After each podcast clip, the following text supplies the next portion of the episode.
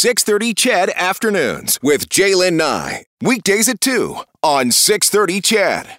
Interesting story um, coming out of the University of Alberta over the past 24 hours. If you don't know if you've got kids there or maybe your grandkids are, are going there, you might want to just pay attention to this. But it's been interesting because um, at the U of A, the Students' Union, along with 21 other students groups, are calling on the school to take stronger action to prevent sexual violence and to better support survivors.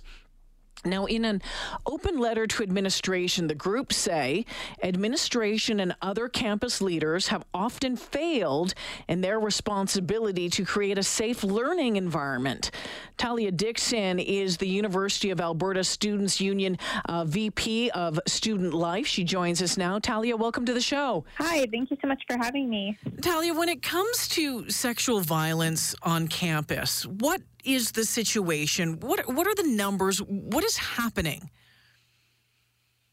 Yeah, so um, sexual violence is a pretty pervasive issue here at U of A, uh, similarly to other campuses in Canada. Some of the research shows that about one in 10 people who identify as women and one in every 25 men uh, will be assaulted um, in an average year um, here at U of A. Just in there, just that's just undergrads, and that's thousands of people. Um, so it's a pretty pervasive issue here, and we are seeing quite a few people come forward publicly via social media about experiences that they have, not only with students, but also with um, instructors and people who are part of the faculty. Um, and so we're really hoping to get um, that addressed so that we can decrease the amount of sexual violence on our campus. All right, there's a lot to break down in in uh, in that comment. So just um, a, a, couple of things here, Talia. Let's start with this. You've said that a lot of people are. There's been a number of people that have come forward um, recently. How are those uh, complaints? How are those reports being handled? So Oh, yes. A lot of people have been coming forward. And, you know, one of the big issues that we had is actually a lot of people who are assaulted don't come forward. Mm-hmm. I think I've seen some statistics that put it about 90% of people who are assaulted never really speak up about it happening to them. And I think part of that, particularly at U of A, is the fact that a lot of people don't feel as though if they come forward, anything will be done, because oftentimes the response to these complaints is very limited, so or it's very confusing. So when people have been coming forward, particularly recently, um, launching a complaint or a disclosure is oftentimes confusing for them. Getting follow-up support from the university is oftentimes limited and disheartening.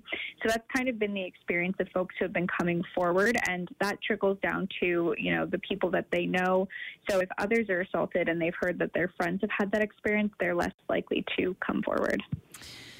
Talia, there are 10 demands in the letter that was written, and they include asking the university, you know, they include numerous things, but they, they include, uh, you know, providing mm-hmm. more comprehensive and detailed training to all resi- uh, residents' assistants, providing more consent and awareness training for those who live in residence.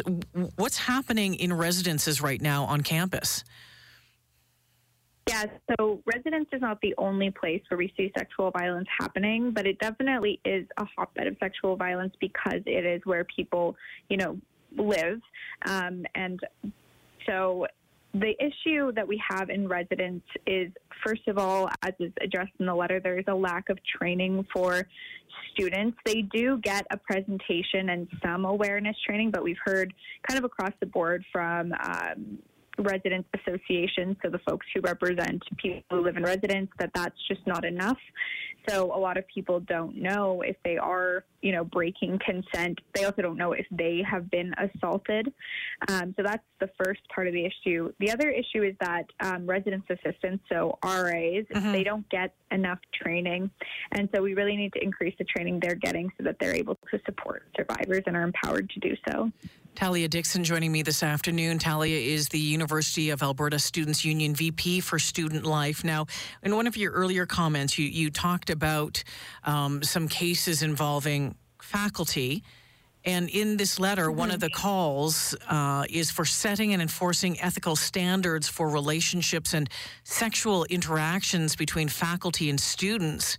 Talia, what's in place now? I thought that would be a, mm, something that would be in place, that it would be, there would be rules in place now? Yes, so there is some uh, rules surrounding relationships between um, faculty and students. To the best of my knowledge, and I'm, I'm not an expert in this, uh, particularly like the legal aspect of it, but professors um, can um, have relationships, to my knowledge, with individuals at the university as long as they sign a disclosure about it.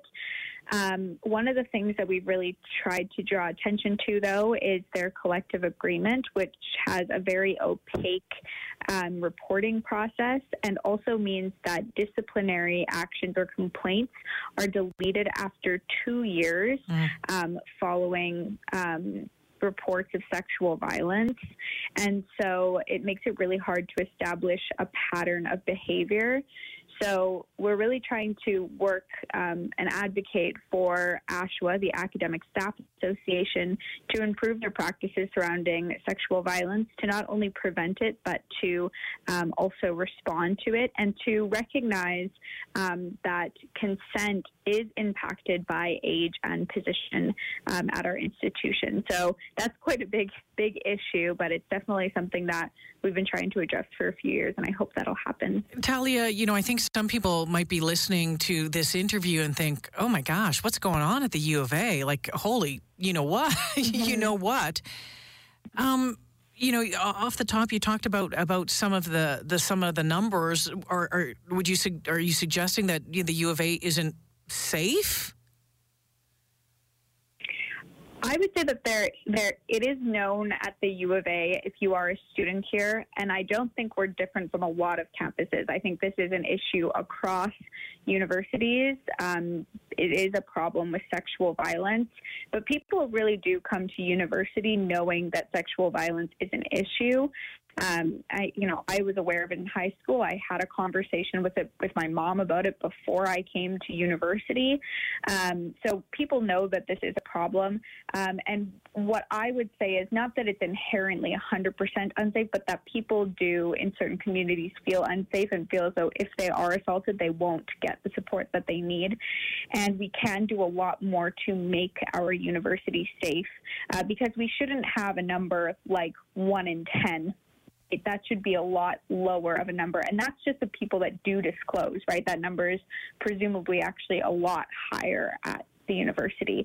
Um, but we should be doing a lot more to eliminate it, but also to respond to sexual violence in a much better way here at the University of Alberta. So, so that, that's what I would say about it. Is there's a lot more we can do to improve safety. Yeah, and, and Talia, the University of Alberta Provost Steven Dew, in a in a letter that was posted, said um, that the institution's leadership team supports the work of the students groups and the need to work more expeditiously together to foster a safe community for all students, uh, faculty, staff, and visitors. He says the U of A is committed to building a culture of consent and a community that is free from sexual violence. I'm sure you've read that letter.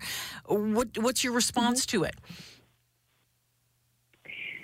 Well, I, you know, I'll be having conver- we'll be speaking with Steve more in detail about that letter. But what I would say is is very pointedly that it. While I understand that individuals might really care about sexual violence, and I'm not doubting that everybody who that letter was addressed to does want to see it addressed. Um, but institutionally, we don't actually see that happening as well as it could. Um, just look at like the training. I think consent training needs to be mandatory. That's something that all of the student associations that you see signed on for. That's that's the group, those groups represent hundreds of people. So mm-hmm. quite a lot of folks heard, read this letter before signing on to it.